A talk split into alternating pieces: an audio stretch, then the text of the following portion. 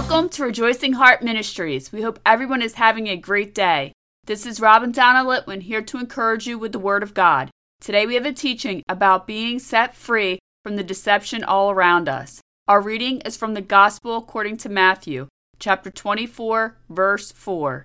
And Jesus answered and said unto them, Take heed that no man deceive you. Today's teaching is called Stop World Deception. This reading is taken from the Gospel of Matthew and is a quote right out of Jesus' mouth telling the apostles to take heed, which means to receive with careful attention. Jesus made a clear statement here that you should always be alert to the fact that people will try to deceive you, but don't allow it to happen to you. The Amplified Bible says it this way. Matthew chapter twenty-four, verse four, and the Amplified Bible says, Jesus answered them, Be careful that no one misleads you, deceiving you and leading you into error. This says that you should be careful that no one deceive you or mislead you through you following what they are doing, causing you to do wrongful things. One very important thing you need to know about deception is that when it happens to you, you will not know it happened. The only way you can stop deception in your life is given to you by Jesus as a quote in the Gospel according to John chapter eight, verse thirty-two. And ye shall know the truth, and the truth shall make you free. The truth, which Jesus told you in John chapter seventeen, verse seventeen, is the Word of God, will set you free from deception because you will see the truth instead of the lies coming through deception. Here is a personal example that we have noticed in our life for how easy you can be deceived. In the past, when we discussed something we did not agree on, sometimes I would see Donna looking at me like she was super angry. After the heat of the discussion was gone, I would question her about why she was so angry, only to find out that she wasn't even upset in that moment. Over time, we realize when we disagree, the devil tries to put a bigger wedge between us through deception. Now, we have learned to explain what we see or how we hear each other because we know we have been set free with the truth. We do not allow anything to drag us into a situation where this deception takes hold in our life. Deception has no place in our life. Another way that deception tries to get into your life is through wrong teaching by pastors and especially priests. We see this all over the world where children are being molested because someone in their infinite man wisdom thought that men should serve God in celibacy, which means they should not be married. If these same people truly understand the Word of God that they claim they live for, they would take heed to what the Apostle Paul said in his first letter to the Corinthians, chapter seven, verse two. Nevertheless, to avoid fornication, let every man have his own wife, and let every woman have her own husband. Even the Apostle Peter, who some claim was the first pope, had a mother-in-law that was healed by Jesus, meaning that Peter was married. This is recorded in three Gospels, Matthew chapter eight, verse fourteen, Mark chapter one, verse thirty, and Luke chapter four, verse thirty-eight. The Apostle Paul wrote in his first letter to Timothy, chapter three, verse two, that bishops should be the husband of one wife. This is some of the worst deception we see in our world today.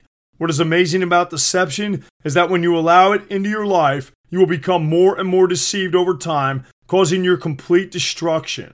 A perfect example of this is one well-known Olympian that was on top of the world because of his accomplishments many years ago. Through his accomplishments, he was able to have anything he wanted, but through deception, he was never satisfied with what he had.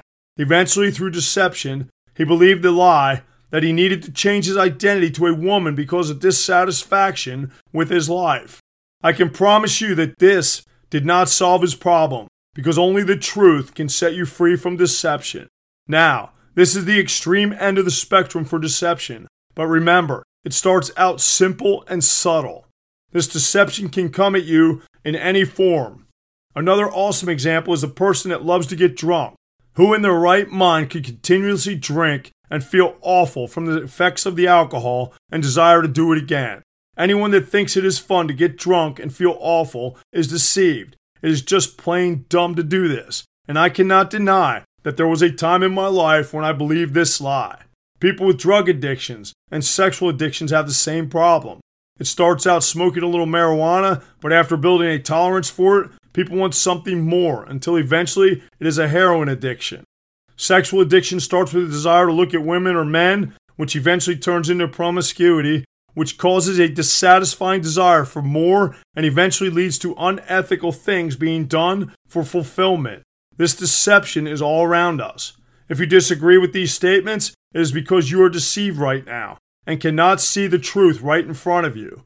If you are offended by these truths, you need to sit down and study what the Word says about the things happening in our world today. Every day, somewhere in the world, a country is making extremely poor decisions about homosexuality and abortion alone due to not knowing the truth. These governments and leaders are deceived to allow these things to happen. The world leaders through deception are creating a modern-day Sodom and Gomorrah. These deceptive lies all around us, murdering children through abortion, sexual immorality, homosexuality, self-centeredness, obsessions, addictions, can only be reversed through the Word of God. The Apostle James explained how to stop being deceived in his letter, chapter one, verse twenty-two. But be ye doers of the Word, and not hearers only, deceiving your own selves. Start today. Be a doer of the Word, and allow the truth to set you free. Jesus told you in John chapter eight, verse forty-four, and John chapter ten, verse ten, that the devil is the father of lies and wants to destroy you. Stop him in his tracks by doing what God told you to do in Joshua chapter one, verse eight. This book of the law shall not depart out of thy mouth, but thou shalt meditate therein day and night, that thou mayest observe to do according to all that is written therein. For then thou shalt make thy way prosperous, and then thou shalt have good success. Start meditating on the Word of God to be set free with the truth and to be prosperous with good success.